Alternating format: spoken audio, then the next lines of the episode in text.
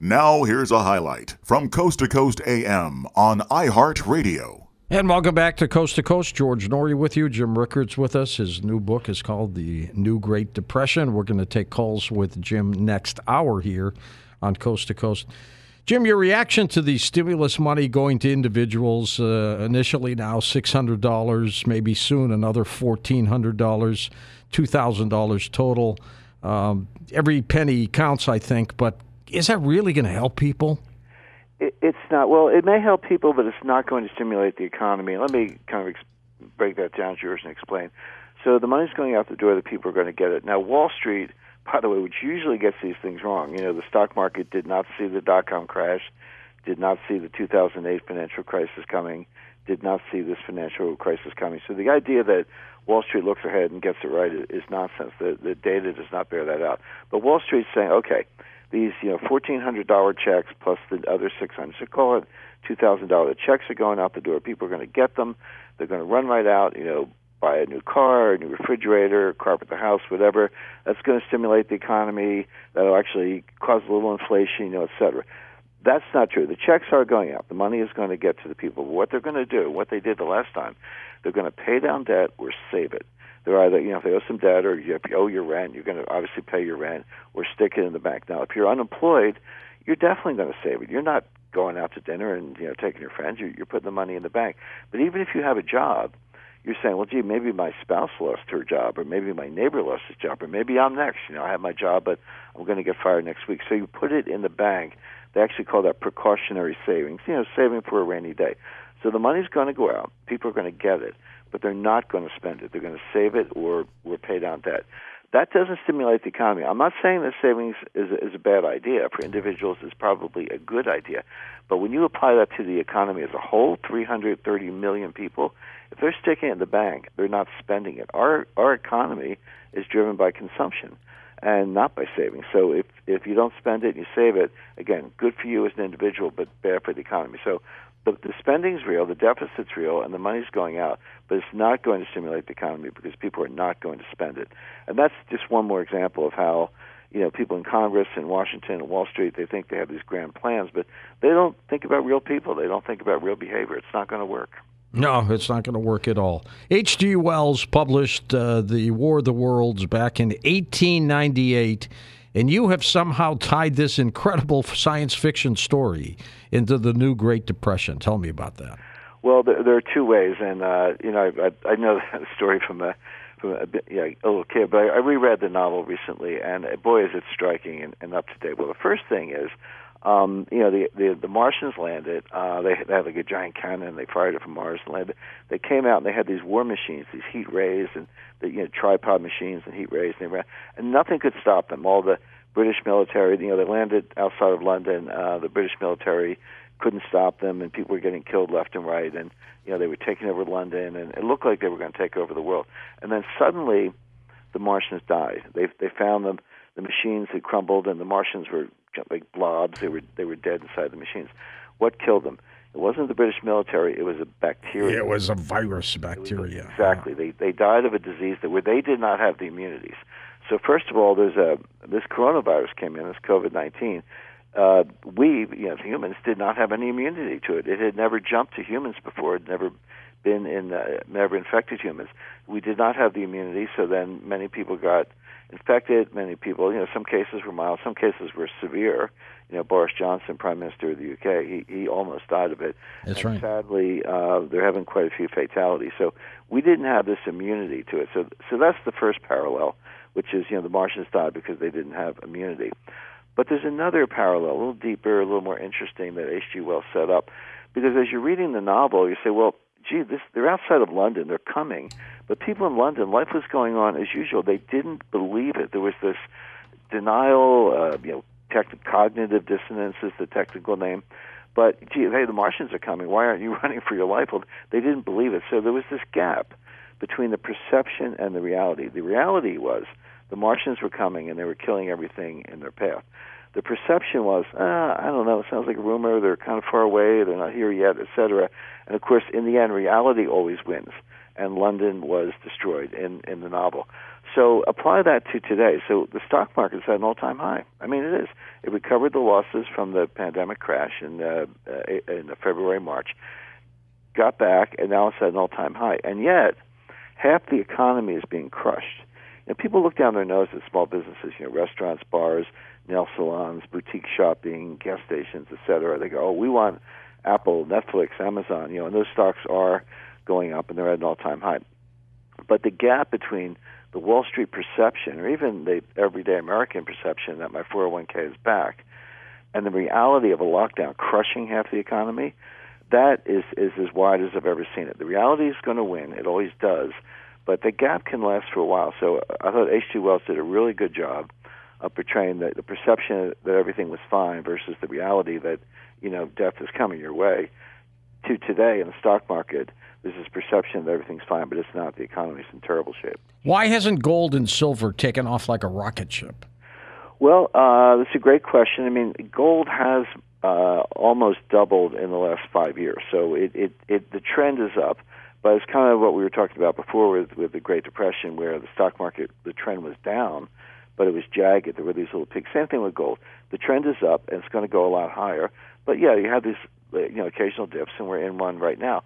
Um, but each peak gets higher than the one before. That's the thing to watch. Now, right now, okay, so why is the gold price kind of stalled out? It's not crashing, but it's it's below the all-time highs. Well, the reason is that interest rates are going up. You know, you look at the 10-year Treasury note. That's a, a benchmark that traders and investors use. Uh, that's gone up from 90, you know, 0.9 percent to about 1.1 percent. So that's a that's a pretty steep increase. So gold doesn't have a yield. I mean, gold is gold, but it doesn't pay you any interest. So if interest rates are going up, institutional investors say, "Well, give me some of those ten-year notes. I don't want the gold because you know I want to get that higher interest." So then, if you want to predict the gold price, you have to say, "Well, what's going to happen with interest rates?" And the answer is they'll probably go up a little bit more, and then they're going to come down very sharply. Hmm. Why? Because the economy is slowing. So again, here's here's another case where again back to H.G. Wells. Wall Street says you know, the checks are going out, people are going to spend the money, inflation's on the way, so we need higher interest rates. The reality is the checks are going out, people are not going to spend the money, the economy is going to go back. We're in a new recession right now in the first quarter of 2021. Um, and then eventually that Wall Street will wake up, interest rates will come down, and gold will go up. So, so right now it's kind of you know flattish. It's trading in a range.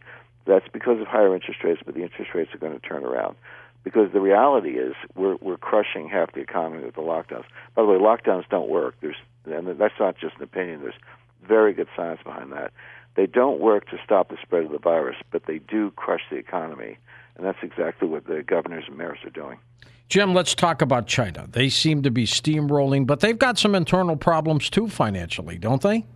Uh, that's right, George. And I remember uh, you know, during during the Cold War, we used to discuss nuclear warfighting strategies, and military strategies, and uh, you know there'd always be some generals saying, you know, well the Russians are doing this, and the Russians, you know, with the Soviets, you know, but it was essentially the Russians. They're doing this and doing that, and if you want to shut them down, you would say, who would you rather be, you know, us or them? And they go, well, I'd rather be the United States, of course. So same thing today. You know, China's there's this perception they're a juggernaut. They're gonna it's going to be the Asian century, the Chinese century, et cetera. And you know, their their economy has come back. Uh, their military is expanding, and their technology is pretty good. But um, you wouldn't rather be China. They have enormous vulnerabilities. First of all, um, the, about 45% of their economy is investment. Now, normally, uh, like the United States, for example, we're about 25% investment, so they're almost double investment. That can be okay if you're investing in productive assets that are going to pay a yield. They're not. I've been to China. I've been out to these ghost cities. I got mud on my boots, you know, looking at construction sites. And they build a ghost city. Okay, there's a couple skyscraper scrapers, an apartment building, a resort center, a golf course, uh, you know, transit stop, airport, the whole thing, and they're empty. I, I'm, I've been to them, George. They're empty. And I, I was with some, you know, Communist Party officials. They were showing me around. I said, "This place is empty." And they go, "Oh, don't worry, it's going to fill up." It hasn't. You can't mothball a building. Yeah, you can mothball some old clothes, baby, but you can't mothball a building. It's actually people using it that and maintaining it that keeps it going. Um, so if you were using good accounting principles, you'd write it off to zero. So they've wasted that money. Yeah, you create some jobs, you buy cement and steel and glass, that's fine, but it's not it's not sustainable. So they've got too much debt. Um, they're, the U.S. is cutting them off from technology because they've been stealing it. So we say, okay, enough of that. we're starting to blacklist their companies, which are also, you know, stealing intellectual property and feeding it right to the People's Liberation Army. So, okay, they've made great progress, but Xi is the new emperor. That's the you know the Chairman Xi. Uh, he's the most powerful. Yeah, he's going to be around a long time, isn't he? He is, and he's the most powerful since Mao Zedong. And he's uh, this idea that they were going to end up like us, like a democratic society, is nonsense. There, and he may be smarter than Mao Zedong. Well, yes, and healthier in, so, in his uh, way. That's right. Yeah, uh, that's exactly right. Now, you very astutely have pointed something out with what's going on with COVID 19. Yes, millions of people are infected. Yes, at least in the United States, 380,000 have died from this tragedy. They've died in Canada. But you point out that there's something else underlying here, and that is anxiety levels are at all time, suicides are high, divorce rates are high, civil unrest is out of control. There are disturbances and riots more than ever, and it's not just over the Trump factor. I think COVID has affected people's psyche. What do you think? Well, I agree completely, and the evidence is there. And I have a whole chapter in my book, chapter five, just on the mental health aspects of this and the behavioral aspects. So, yes, I talk about the virus, and I talk about the lockdowns and the depression and the economy. That's all there. But there's a whole chapter on mental health. And, George, when I started writing the book, um, you know, it's one thing when you write a book, you you re, you do research, obviously, and you research other books on the same topic and learn as much as you can. But when I started this, there was no book on COVID. This is the first book on on the on the COVID pandemic and the economy. So for my research, I went back to the Spanish flu, Spanish influenza of 1918, 1919, and in that one, um, uh, 100 million people died. It was the greatest highest fatality pandemic in the last 650 years, worse than the Black Death of the 14th century. Um, so that that's kind of your baseline. And the one strange thing about it is nobody wrote about it. You're like, wait a second, hundred million people died, uh, more than in World War One. Why were you know great writers Hemingway, Fitzgerald, Dos Passos not writing about this?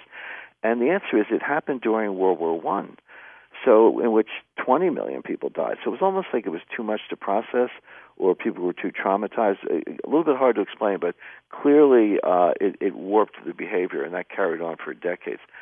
Same thing uh, today. So um, you're right. Suicide rates have tripled. Murder rates have doubled. Drug abuse is up. Alcohol abuse is up. Domestic violence is up. There's uh, depression, anxiety, anger. You know, you you tell someone they've got a quarantine or stay in an apartment for three months, which we did last spring. We're doing it again now. Uh, it's like being in jail. You get all kinds of, or worse, maybe you get all kinds of dysfunctional behaviors. So I looked at all that, and again, the data is there. And I looked at the riots last summer, and for that matter, you could look at the riot on Capitol Hill last week. Um, you know, I, I'm against all the violence, so there's no, of course. no question about that. But you know, one was kind of coming from the left wing progressive, another one coming from the right wing.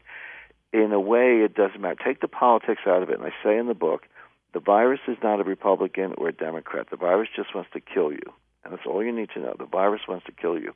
And so uh, I, I connect the dots with um, okay, forget the politics. This behavior, this anger, uh, this depression, uh, this dysfunctional behavior is built up I expect more of it. That's uh, that's a sad thing to say, but uh, we can't uh, we can't ignore the mental health aspects of this. This will carry out, as they say, for for a generation. This will be around for twenty or thirty years. The book just came out, the new uh, Great Depression. Where do people get it, Jim? Uh, you can get it obviously Amazon and uh, Barnes and Noble, Powell's online, and it's all in, it's in the bookstores. So it's out actually all uh, all over the world. So I hope people uh, have a chance to grab it and enjoy it. Why is Bitcoin going crazy? Well, uh, that, that's a good one. You know, I did an interview in December 2017, and at the time, Bitcoin was going up about a thousand dollars a day. So it was eight thousand dollars, nine thousand dollars, you know, and so forth. And I said to the interviewer, and I, I don't know Bitcoin. I don't. You know, if you want to buy it, you know, knock yourself out. When I was a kid, there was a song uh, called uh, "Shout, Shout, Knock Yourself Out." So yeah, if you want to do it, that's fine. I, I don't own any, but that's just me. It scares me. Uh, yeah, what what I said to the the interviewer, I said, look it's, it was at eight thousand dollars at the time. I said it's going to go to twenty thousand dollars, and then it's going to crash. And that's exactly what it did. Within a month, it went to twenty thousand. Well, now it went to forty, but it's dry tailed down a little bit, right? And it'll come down more. Uh, so it's Um, you know, this idea that you know somehow Bitcoin is going to replace the dollar as the global reserve currency. I mean, the dollar has its problems, but people don't understand reserve currencies. It's not like the People's Bank of China has a trillion dollars of hundred dollar bills, you know, on pallets in, in the basement of their building. They don't. You need a bond market. They they take they buy U.S. Treasury securities. They own the bonds, which, by the way, are in digital form. The greatest uh, cryptocurrency is the U.S. dollar. I mean, it's it's overwhelmingly digital. You might have a couple bucks in your pocket. In, in Philly, we call it walking around money, but but that's that's minuscule compared to the amount of digital dollars, and the message traffic is all encrypted. So the dollar is a, a cryptocurrency, if you want to call it that. But the problem with Bitcoin is there's no bond market. There's nothing to invest in. You can buy a Bitcoin, but there are no Bitcoin securities, Bitcoin bonds, Bitcoin auctions. Uh, it, it doesn't have the legal uh, payment uh, infrastructure framework you need to have a reserve currency. So, I you know if you want to, you know, I prefer roulette, you know, because I can have a nice drink and I enjoy it more. But uh, look, if people want to buy Bitcoin, that's fine. That's up to them. But it's not going to replace the dollar. It's not going to replace anything. Is it liquid enough to get out of?